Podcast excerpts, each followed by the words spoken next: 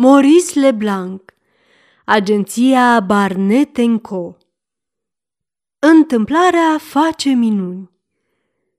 Însărcinat să clarifice afacerea din Vieux Donjon și având la îndemână informațiile necesare, inspectorul Beșu se urcă în trenul de seară spre centrul Franței și coborî în gara Guéret, de unde o mașină îl luă și îl duse în orășelul Mazurek. Începu cu o vizită la vechiul și marele castel, construit pe un promontoriu, ce făcea o buclă în jurul râului Creuse. Aici locuia Georges Cazevon, industriaș bogat, președinte al Consiliului General, om apreciat pentru relațiile sale politice, în vârstă de vreo patruzeci de ani și bine făcut. Georges Cazevon avea o înfățișare vulgară, dar o statură ce impunea respect. Cum Vieux Donjon făcea parte din domeniul său, vrut să-l însoțească pe Beșu. După ce traversa un superb parc plantat cu castani, ajungeai la un semeț turn în ruină, singurul vestigiu ce rămăsese din Mazurek, castelul feudal, care se îndrepta spre cer chiar din străfundurile defileului unde Creuse ocolea domol niște stânci sfărâmate. Pe celălalt mal, ce aparținea familiei Dalescar, se ridica la doisprezece metri distanță, formând un dig, un zid gros, strălucind de umezeală, ce se înălța cu cinci-șase metri peste o terasă mărginită de un balcon și unde ajungea o alee din grădină. Locul era sălbatic. Aici, cu zece zile înainte, la ora șase dimineața, a fost găsit, pe o piatră, cadavrul tânărului conte Jean d'Alescar. Corpul nu purta altă urmă de rană decât cea de la cap, produsă, se pare, prin căderea acestuia. Or, printre ramurile arborilor de la terasa din față, era o ramură care atârna, fiind ruptă de curând. Drept urmare, a început reconstituirea dramei astfel. Urcat pe această ramură, contele a căzut în râu. Deci, accident. Autorizația de înhumare a și fost dată. Dar ce dracu făcea contele în copac? Se întrebă Beșu. Privea de la cea mai mare înălțime și de aproape donjonul, care era leagănul acestei foarte vechi familii Dalescar, răspunse Georges Cazevon. Și adăugă imediat: nu o să vă spun mai multe, domnule inspector. Dumneavoastră știți că, la dorința mea stăruitoare, ați primit această misiune. Într-adevăr, s-a făcut mult zgomot pe această temă. Circulă multe calomnii pe seama mea și cărora aș vrea să le punem capăt. Procedați cum credeți. Interogați, mai ales pe domnișoara Dalescar, sora tânărului conte și ultima supraviețuitoare a familiei. Apoi, în ziua când veți pleca, veniți să-mi strângeți mâna. Beșu nu pierdu timpul, exploră baza turnului, intră și în interiorul acestuia, unde se aflau resturile căzute de pe plafon și scară, apoi se duse în oraș unde interogă diverse persoane și le făcu câte o vizită preotului și primarului, iar masa o luă la han. După două ore intră și în mica grădină care cobora până la terasă și care tăia în două o mică zidărie, fără un stil deosebit, deteriorată, numită manoar.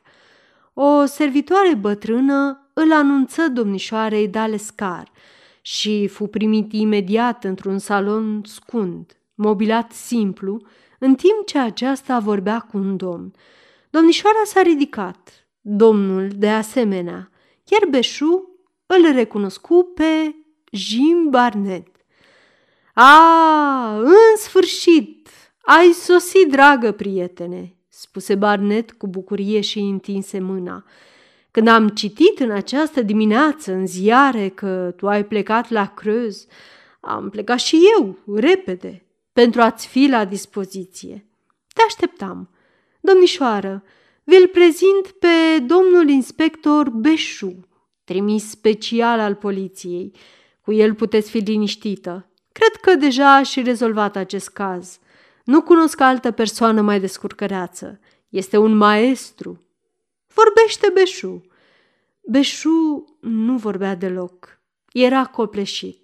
Prezența lui Barnett ar fi fost ultimul lucru pe care și l-ar fi imaginat.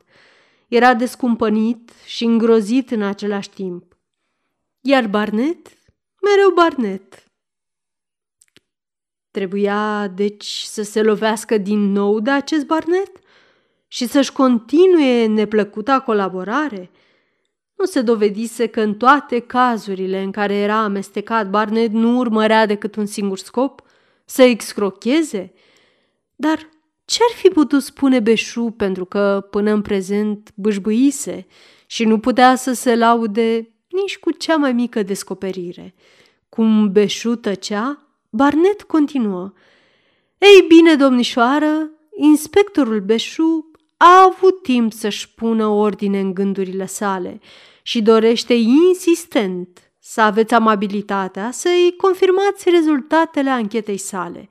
Cum noi doi nu am schimbat decât câteva cuvinte, puteți să ne spuneți ceea ce știți cu privire la această dramă, a cărei victimă a fost contele d'Alescar, fratele dumneavoastră?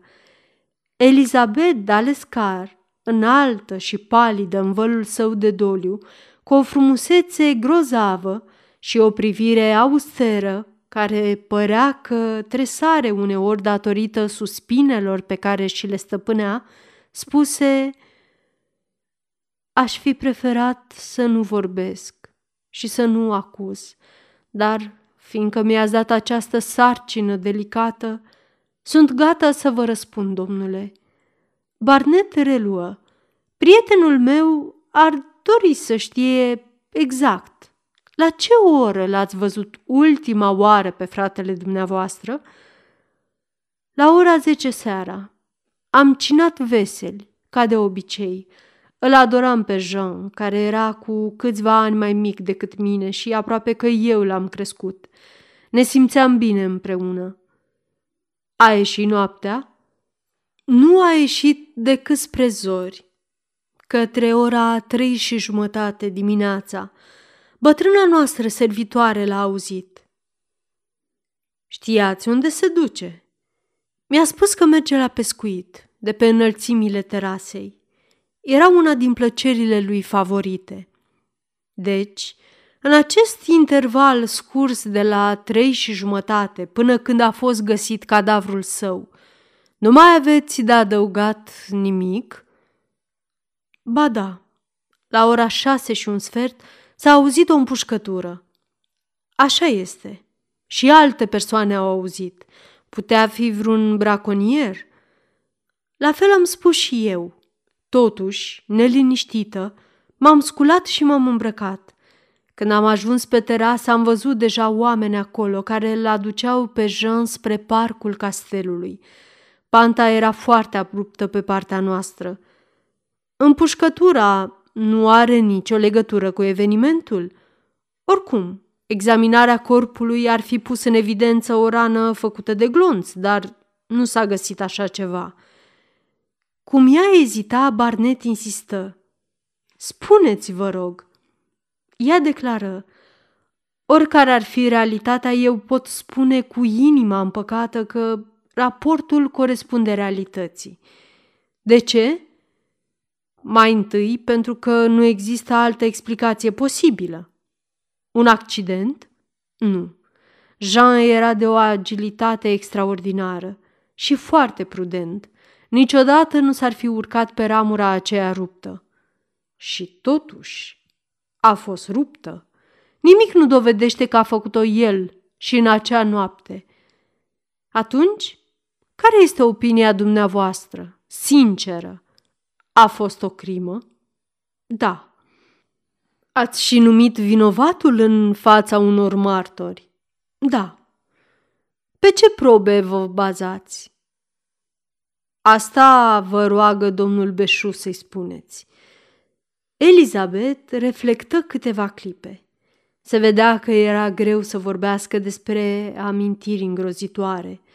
Totuși, se hotărâ și spuse: voi vorbi, dar voi aminti de un eveniment care a avut loc cu douăzeci și patru de ani în urmă. În perioada respectivă, tatăl meu a fost ruinat prin fuga notarului și a trebuit, pentru a-și plăti creditorii, să se adreseze unui bogat industriaș din Guéret. Acesta l-a împrumutat cu două sute de mii de franci, cu condiția ca domeniul, pământurile de la Mazurek și castelul să treacă în posesia lui dacă nu i se achită suma în cel mult cinci ani. Acest industriaș era tatălui Georges Cazevon? Da. Îi plăcea acest castel extrem de mult. De mai multe ori a dorit să-l cumpere.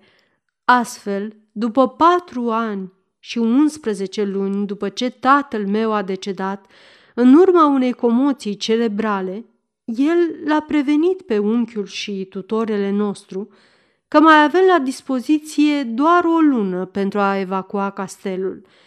Tatăl meu nu ne lăsase nimic. Astfel ne-a expulzat. Eu și fratele meu am fost luați de unchiul meu, care trăia și el dintr-o rentă mică. Și acesta a murit destul de repede, ca și domnul Cazevon, tatăl. Barnet și Beșu au ascultat cu atenție. Barnet interveni. Prietenul meu, inspectorul Beșu, nu vede ce legătură au toate acestea cu drama din prezent. Domnișoara Dalescar îl privi pe Beșu cu mirare și chiar cu un picuț de dispreț și continuă. Noi locuiam deci singuri, Jean și cu mine, în acest mic conac în fața donjonului și castelului, care au aparținut dintotdeauna strămoșilor noștri. Asta reprezenta pentru Jean un chin, care se intensifica odată cu trecerea anilor, pe măsură ce îi se dezvolta inteligența și sensibilitatea de adolescent. El suferea pentru că fusese privat de ceea ce considera a fi a lui. Își pierdea zile întregi studiind arhivele noastre, citind cărți ce vorbeau despre familia noastră. Astfel, într-o zi, descoperi într-un asemenea registru o filă pe care tatăl nostru notase socotelile din ultimii ani și marcase sumele pe care le pusese deoparte ca economii în urma unor afaceri rentabile cu terenuri. Acestea trebuiau primite de la o bancă. Am mers la banca respectivă și am aflat că tatăl meu, înainte cu o săptămână de a deceda, a lichidat contul și a retras două sute de mii de franci. Exact suma pe care o datora și pe care trebuia să o verse peste câteva săptămâni. De ce a fost amânat acest împrumut? Nu știu. De ce nu a rambursat cu un cec? Nu cunosc. Tatăl meu avea obiceiurile lui. Deci, credeți că el a ascuns banii? Da. Dar în ce loc? Elisabeth d'Alescar întinse lui Barnet și Beșu un caiet de circa douăzeci de pagini acoperit cu cifre.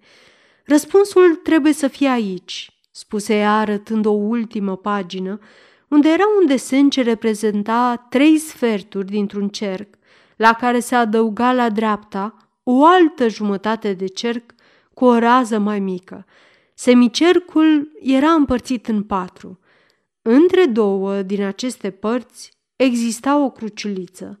Toate acestea desenate inițial în creion au fost trasate apoi cu cerneală. Ce semnifică? Întrebă Barnet.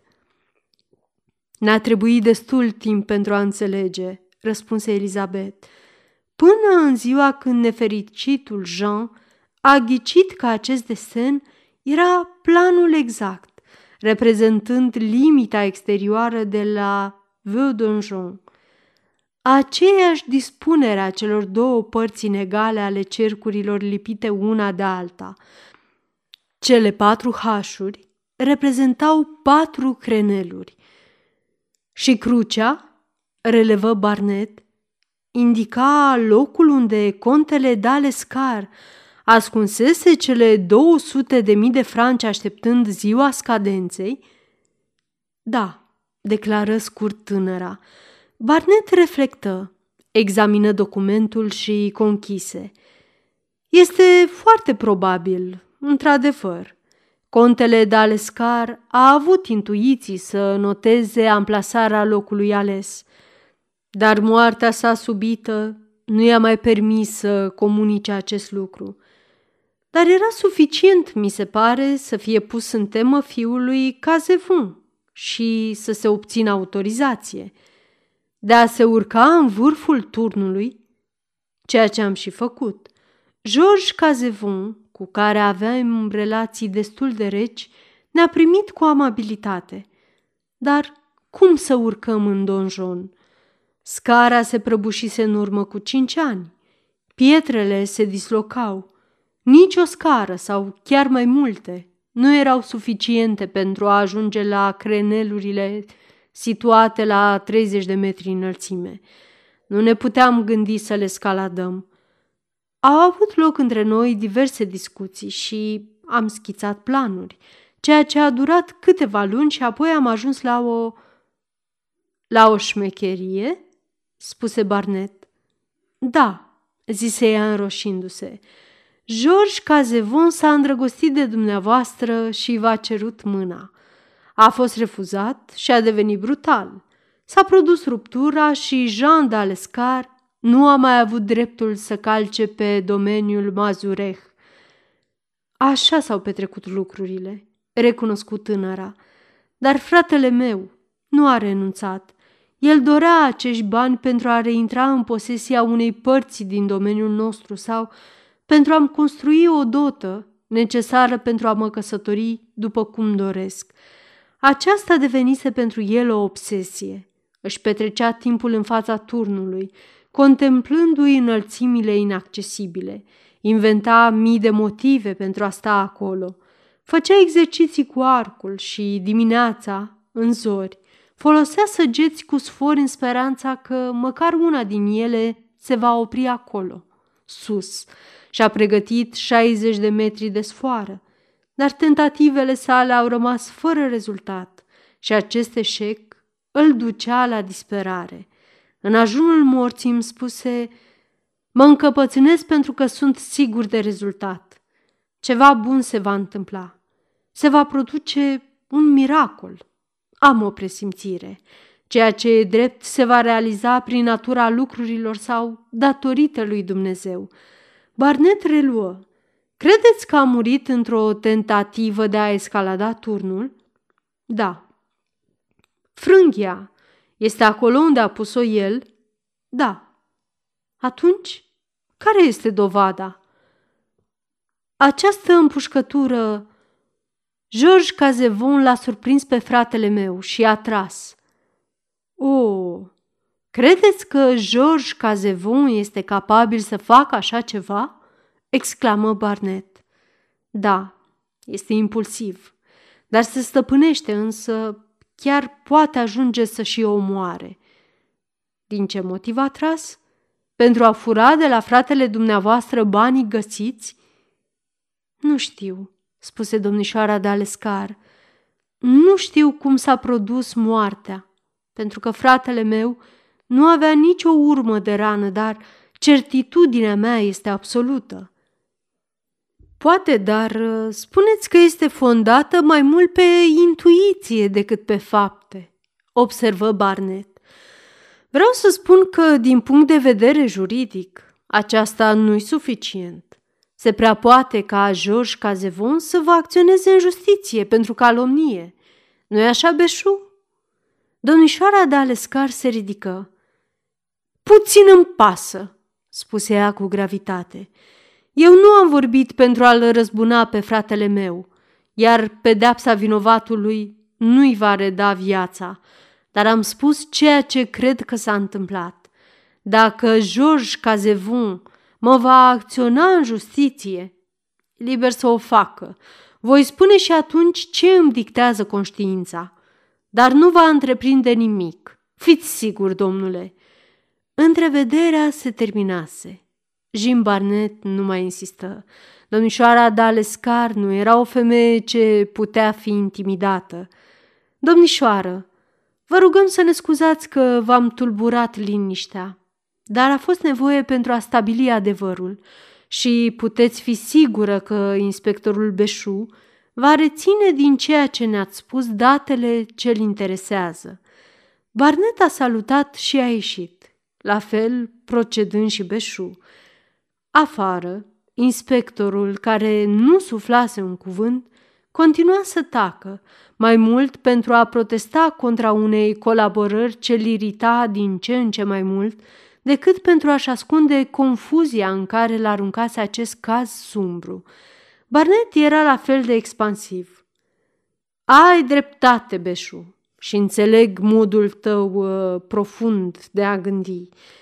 În declarațiile acestei domnișoare există un echivoc. Există posibil și imposibil, adevărat și neadevărat. Astfel, procedele tânărului d'Alescar sunt copilărești. Dacă acest nefericit copil a ajuns în vârful turnului și sunt tentat să cred, contrar opiniei tale secrete, că aceasta s-a datorat unui miracol pe care îl invoca prin rugăminți și pe care noi nici nu putem să ne-l imaginăm. Dar problema care se pune e următoarea. Cum a putut acest tânăr, într-un răstimp de două ore, să inventeze un mijloc de escaladare, să-l pregătească, să-l pună în aplicare, să coboare și să cadă în prăpastie datorită unui foc de armă care nu l-a atins? Jim Barnett repetă rar: datorită efectului unui foc de armă care nu l-a atins. Da, Beșu, există un miracol în toate acestea. Barnett și Beșu s-au reîntâlnit seara la hanul din sat. Au cinat fiecare separat. Apoi, în zilele următoare, nu s-au văzut decât la prânz. În restul timpului, Beșu își continua ancheta, în timp ce Barnett înconjura grădina castelului, se instala cât mai sus pe terasă pentru a admira Vieux Donjon și râul Creuse, pescuia și fuma visător. Pentru a descoperi un miracol, te preocupă mai puțin descoperirea urmelor și mai mult să te inspiri din natură. Ce ajutor a primit Jean d'Alescar în acele împrejurări? A treia zi s-a dus la Guéret și a făcut-o ca un om care știa dinainte ce trebuie să facă și la ce ușă trebuie să bată. În sfârșit, a patra zi s-a întâlnit cu Beșu, care îi spuse: mi-am terminat ancheta. Și eu, Beșu, mă întorc la Paris. Și eu, Beșu, și te pot lua cu mașina. Fie, dar am o întâlnire cu domnul Cazevon. Te aștept, spuse Barnett. M-am plictisit în acest cătun. Și-a achitat nota de plată de la han, a plecat spre castel și i-a trimis lui Georges Cazevon cartea sa de vizită pe care a scris colaboratorul inspectorului Beșu. Aceasta este o înregistrare cărți audio punct e u. Această înregistrare este citită cu respectarea legislației în vigoare pentru cărți audio punct e u.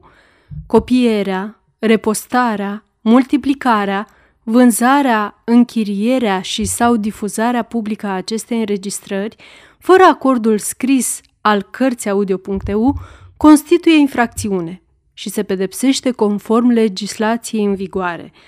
Pentru noutăți, vă invităm să vizitați site-ul w w w punct cărți audio punct e u și să ne susțineți cu un like, subscribe și follow pe canalul de YouTube Cărți Audio.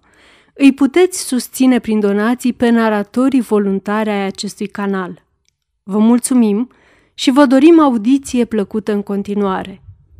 A fost primit într-un mare salon care ocupa o întreagă aripă și care era decorat cu capete de cerbi, o panoplie de arme vechi, puști și diplome de trăgător și vânător. Inspectorul Beșu, al cărui prieten sunt, spuse Barnett, mi-a dat întâlnire aici. Am făcut împreună ancheta și acum vom pleca împreună la Paris. Și care este părerea inspectorului Beșu? Întrebă Georges Cazevon. Este definitivă, domnule. Nimic, absolut nimic nu ne permite să considerăm acest caz altfel de cum a fost. Zvonurile auzite nu merită nicio atenție. Domnișoara d'Alescar? Domnișoara d'Alescar, după părerea lui Beșu, este copleșită de durere și vorbele sale nu rezistă la o examinare atentă. Este și opinia dumneavoastră, domnule Barnett? Oh, eu, domnule, nu sunt decât un modest colaborator și opinia mea depinde de cea a lui Beșu. Plimbându-se prin hol, privea vitrinele cu arme, arătându-se interesat de colecție. Frumoase arme, nu-i așa? Spuse Georges Cazevon. Superbe! Sunteți amator? Admir mai ales îndemânarea și diplomele și certificatele dumneavoastră.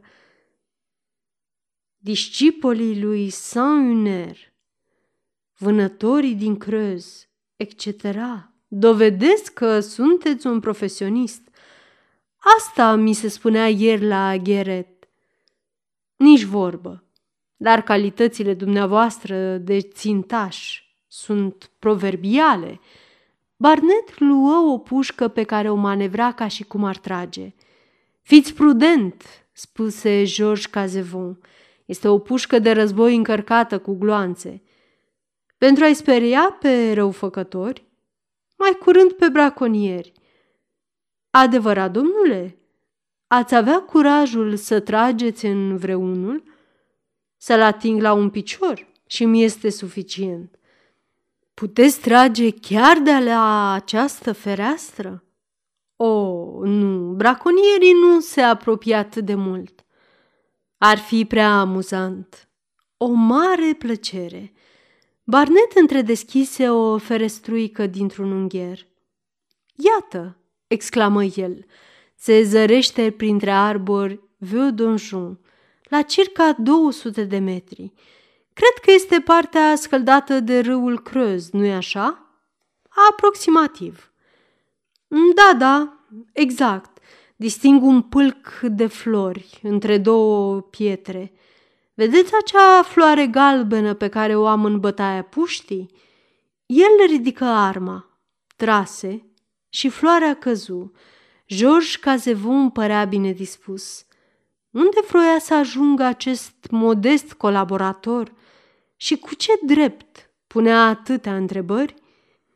Servitorii dumneavoastră locuiesc în celălalt capăt al castelului, spuse Barnett. Ei nu pot auzi ce se întâmplă aici. Regret că am necăjit-o pe domnișoara d'Alescar, amintindu-i această dramă. Georges Cazevon surâse. Domnișoara d'Alescar vede o legătură între împușcătura din ziua respectivă și accidentul fratelui său? Da. Dar cum stabilește ea această legătură? Cum am stabilit-o și eu, de fapt. Pe de o parte, cineva situat la această fereastră și, de cealaltă, fratele ei, suspendat la înălțimea donjonului. Dar fratele ei a murit în cădere. Da, o cădere provocată prin prăbușirea unor pietre de care se prinsese. Georges Cazevon păli. N-am auzit ca domnișoara d'Alescar să fi făcut asemenea declarații precise și să fi înaintat și o acuzare definitivă. Definitivă, repetă Barnett. Celălalt privea aplombul modestului colaborator, tonul, hotărârea sa, îl mirau tot mai mult pe Georges Cazevon, care se întreba dacă acest detectiv nu venise cu intenții agresive. Întrevederea începu pe un ton distrat. Acum lua forma unui atac, căruia Georges Cazevon trebuia să reziste. El se așeză brusc și continuă: care este scopul acestei escaladări după părerea ei? Recuperarea celor două sute de mii de franci, ascunși de tatăl său, într-un loc pe care l-a desenat pe o bucățică de hârtie ce v-a fost arătată. Este o interpretare pe care poate o admiteți, protestă Georges Cazevon. Dacă tatăl ei a adunat o asemenea sumă, de ce ar fi ascuns-o în loc să o dea tatălui meu? Obiecția are valoarea sa, mărturisi Barnett. Poate că nu a ascuns o sumă de bani. Atunci, ce? Nu-mi dau seama. Trebuie să emit o ipoteză. Georges Cazevon ridică din numeri. Sunteți sigur că Elisabeth și Jean d'Alescar și-au imaginat toate ipotezele posibile? Nu vom ști niciodată. Ei nu sunt profesioniști ca mine. Un profesionist, oricât de perspicace ar fi, nu poate să facă nimic fără probe. Uneori. Îl cunoașteți pe domnul Grâmme, care este patronul depozitului de ziare din Guéret și care a fost cândva contabil la uzinele dumneavoastră? Da, sigur. Este un om foarte cum se cade. Domnul Grâmme susține că tatăl contelui Jean a făcut o vizită tatălui dumneavoastră la o zi după ce a luat banii din bancă. Ei și? Se poate presupune că i-au fost înmânați banii și că ar fi ascuns procura primită. Georges Cazevon izbucni. Dar, domnule, ipotezele dumneavoastră întinează memoria tatălui meu. În ce sens? Întrebă Barnett cu nevinovăție. Dacă ar fi primit banii, tatăl meu ar fi vorbit despre aceasta. De ce? Nu era obligat să înștiințeze pe cei din jur de rambursarea unei sume pe care o împrumutase personal. Georges Cazevon lovi cu pumnul în biroul său. Dar el nu și-a exprimat intenția de a deschide succesiunea asupra domeniului Mazurek după moartea debitorului. Este ceea ce se face în prezent. Ei, este o nebunie ceea ce afirmați dumneavoastră. Nu există logică, domnule, când se fac astfel de afirmații. Admițând că tatăl meu a fost capabil să mai ceară odată suma pe care o primise, nu i-ar fi fost teamă că se va prezenta cu dovada achitării datoriei? Poate a aflat, spuse neglijent Barnett, că nimeni, nici chiar moștenitorii, nu știa de rambursarea datoriei. Cum el ținea la acest domeniu, mi s-a spus că jurase să-l cucerească, dar a decedat. Astfel, puțin câte puțin, cu insinuările viclene și tenace ale lui Jim Barnett, cazul își schimba înfățișarea. Tatălui Georges Cazevon era acuzat de mișelie și escrocherie. Cuprins de mânie și foarte palid, Georges Cazevon strângea din pumni și observa cu stupoare cum acest subaltern îndrăznea pe un ton flegmatic să prezinte faptele într-o lumină total nefavorabilă lui. Vă interzic să vorbiți astfel, mormăi el. Spuneți numai lucruri închipuite. Închipuite? Nu... Vă asigur că tot ceea ce am spus este absolut real. Spărgând cercul ipotezelor și supozițiilor în care îl atrăsese acest adversar imprevizibil, Georges Cazevon exclamă: minciuni! Nu aveți nici cea mai mică probă. Pentru a deține dovada că tatăl meu ar fi comis o asemenea infamie, a trebuit să mergeți și să o căutați pe înălțimea Vieux Donjon. Jean d'Alescar a fost acolo. Nu e adevărat. Nu cred că cineva ar fi putut escalada turnul de treizeci de metri. Este ceva peste puterile omenești și cu atât mai mult nu a putut să o facă în două ore. Jean d'Alescar a făcut-o, repetă Barnett cu încăpățânare. Dar cum? Preferă Georges Cazevon să spună exasperat. Prin ce miracol? Lui Barnett îi scăpară cuvintele. Cu ajutorul unei frânghii. Cazevon glumi. O frânghie! Dar asta e o nebunie. Da, într-adevăr, eu l-am surprins de o sută de ori când lansa sulițe în speranța prostească să agațe o frânghie pe care el o pregătise. Sărmanul copil. Nu există miracole de acest gen. Și repet, cum? În numai două ore? Și apoi această frânghie a fost văzută peste turn după accident sau pe stâncile râului Creuse. Nu era pe manoar unde se află acum, se pare. Barnett replică liniștit. Nu de această frânghie s-a folosit.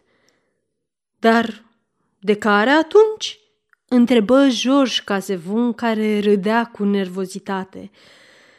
În sfârșit, totul e foarte serios în acest caz. Contele Jean, cu ajutorul frânghiei sale, a ajuns pe terasă în zori, unde a pronunțat cuvinte magice și astfel frânghia s-a desfăcut singură până în vârful turnului din donjon și așa a putut să le scaladeze. Poate este un miracol de fakir hindus. Și dumneavoastră, spuse Barnett, sunteți obligați să invocați un miracol, la fel ca Jean d'Alescar, pentru că aceasta este ultima speranță, la fel ca și mine, care mi-am fondat convingerea pe această idee. Dar este un miracol care s-a produs invers de cum îl gândiți, pentru că acesta nu a avut loc de jos în sus, ci potrivit obiceiului, cred că de sus în jos. Cazevon glumi. Providența. Atunci, providența a aruncat un punct de sprijin unuia dintre aleși. Degeaba invoci divinitatea dacă nu ții cont de legile naturii, spuse Barnett liniștit. Miracolul constă pentru cei care îl pot face în zilele noastre dintr-o simplă întâmplare. Întâmplare. Nimic nu este imposibil. Aceasta este de fapt forța cea mai tulburătoare, cea mai ingenioasă, cea mai neprevăzută și cea mai capricioasă. Întâmplarea apropie și adună, înmulțește combinațiile, chiar cele mai insolite și cu elementele cele mai disparate creează realitatea de zi cu zi. Numai întâmplarea produce miracole. Și acesta pe care l-am cunoscut este atât de extraordinar pentru epoca noastră încât el pare ca ceva ce cade din cer. Frânghii, îl șicană Cazevon, frânghii și orice altceva. Fundul mării este presărat cu lucruri ce provin de la navele ce o străbat. În cer nu sunt nave. Există și din acestea, dar poartă alte nume, cum ar fi baloane, aeroplane sau dirijabile. Ele străbat cerul în toate sensurile, cum celelalte o fac pe mări, și astfel mii de lucruri pot să cadă sau să fie aruncate de la bordul acestora. Unul din aceste lucruri poate fi un sul de frânghie care se prinde de crenelurile donjonului, astfel totul este clarificat. Explicație infantilă. Explicație întemeiată. Citiți ziarele din țară apărute săptămâna trecută, cum am făcut-o și eu ieri, și veți afla că un balon a survolat regiunea în noaptea care a precedat moartea contelui Jean. Mergea dinspre nord către sud și din acesta au fost aruncați câțiva saci cu nisip la cincisprezece kilometri nord de Guéret. De ce nu s-ar fi putut deduce că ar fi aruncat și un sul de frânghie și astfel un capăt al acesteia s-a agățat de un arbore de pe terasă și pentru a ajunge la ea contele Jean a trebuit să rupă o ramură a unui copac și astfel a putut să urce? O treabă grea, dar se poate admite la vârsta lui. Și atunci, murmură Cazevon cu o figură crispată. Și atunci, concluzionă Barnett, cineva foarte îndemânatic, atrăgător și care se găsea aici, lângă fereastră, văzându-l suspendat în gol, a tras și frânghia s-a rupt. A, făcu brusc Cazevon, iată cum vă imaginați dumneavoastră accidentul. Apoi, continuă Barnett, acel cineva a alergat până la râu. A găsit scrisoarea, după care a schimbat și locul de așezare a frânghiei pentru ca autoritățile să o găsească cu ușurință. Acum, acuzarea se deplasa de la tată la fiu. Fiul, deci, devenea acuzat după tată. O legătură logică, ceva ce nu putea fi respins, unea trecutul de prezent. Cazevon, încercând să pară degajat, s-a revoltat mai mult pe cel ce profera astfel de vorbe decât pe cel ce spunea un adevăr și exclamă: "Am ascultat destul explicațiile comode și ipotezele bizare din acest sistem incoerent. Plecați! Îl voi anunța pe domnul Beșu că v-am dat eu afară pentru că sunteți un mincinos." Dacă aș fi dorit să vă determin să vorbiți, spuse Barnett zâmbind, aș fi început prin a vă prezenta probele mele. Cazevon urlă fără să se controleze. Probe! Probe! Aveți așa ceva? Vorbe! Da, da, baliverne! Dar o probă, o singură probă care să vă permită să vorbiți... Nu, probe... Nu există decât una singură care să fie valabilă. Dacă nu o aveți, sunt sigur că tot eșafodajul de nisip se prăbușește. Iar dumneavoastră nu sunteți decât un om rău intenționat. Ce probă? Scrisoarea. Scrisoarea semnată de tatăl meu. Iată, spuse Barnett, desfăcând o foaie de hârtie timbrată, uzată și îngălbenită. Este deci scrisoarea tatălui dumneavoastră, nu-i așa? Și textul este autentic. Eu, subsemnatul Cazevon August, recunosc că am primit de la domnul conte Dalescar suma de două sute de mii de franci pe care îi împrumutasem. Această rambursare îl eliberează, fără alte formalități, de ipoteca pe care o semnase pentru castelul și terenurile sale.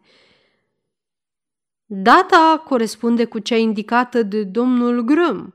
Este semnată, deci proba este indiscutabilă.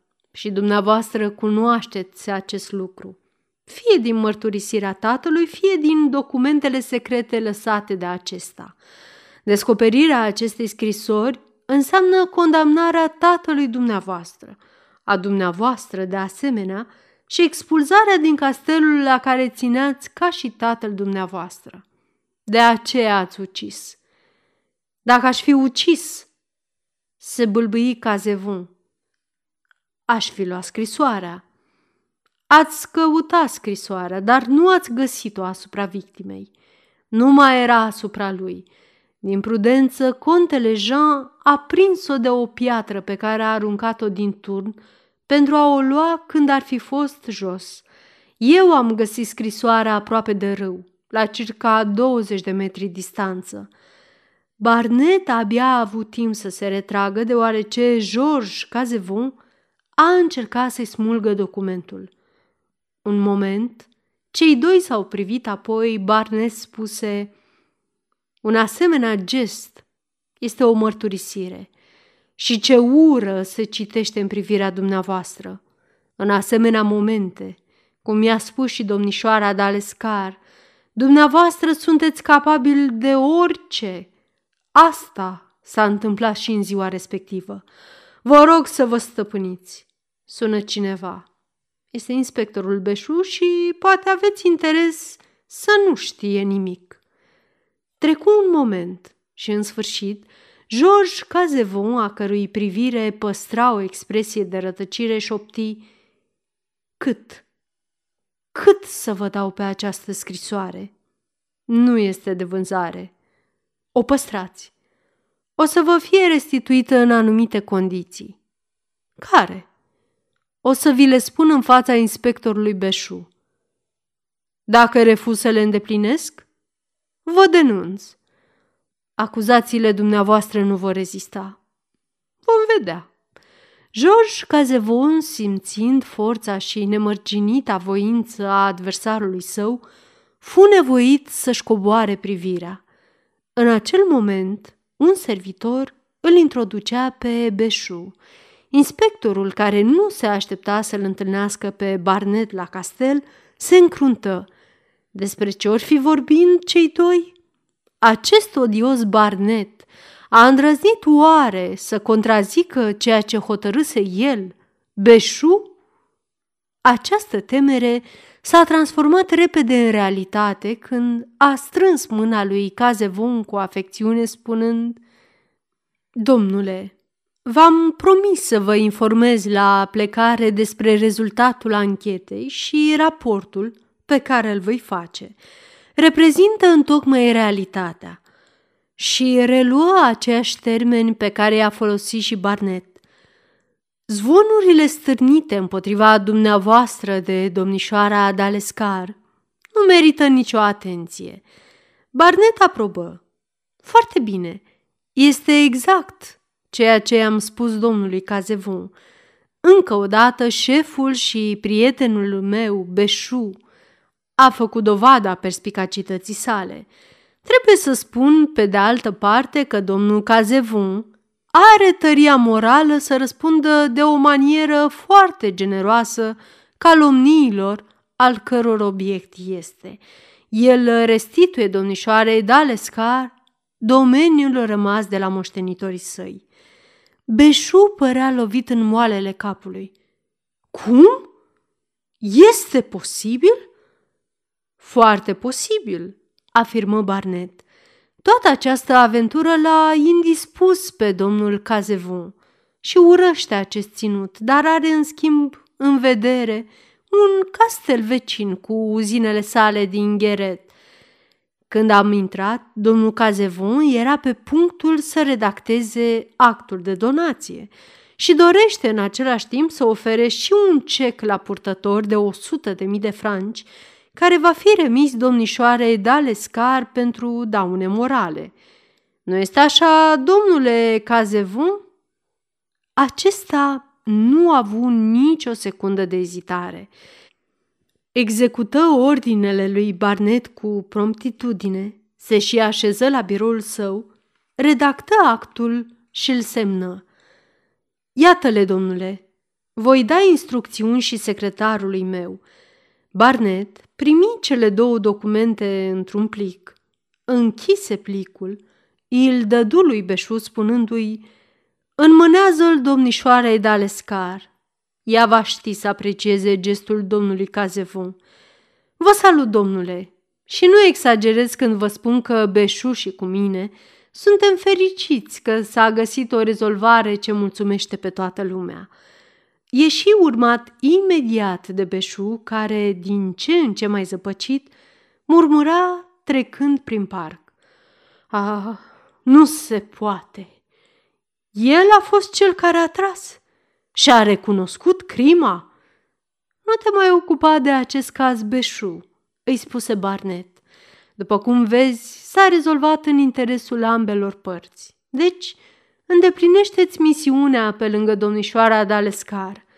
Cere-i să păstreze tăcere și să uite. Apoi ne întâlnim la Han. După un sfert de oră, Beșu se întorcea.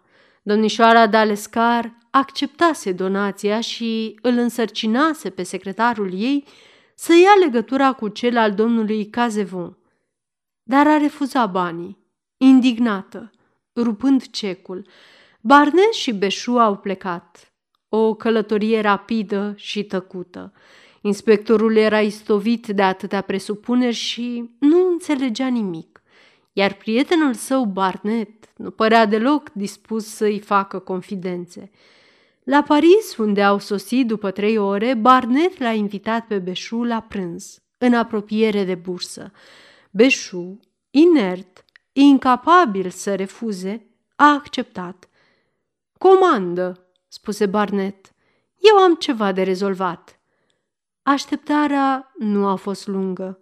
Au mâncat bine, iar la cafea Barnett spuse: "Va trebui să-i trimit domnului Cazevon cecul rupt." "De ce?" "Nu are nicio valoare." "Cum așa?" "Da.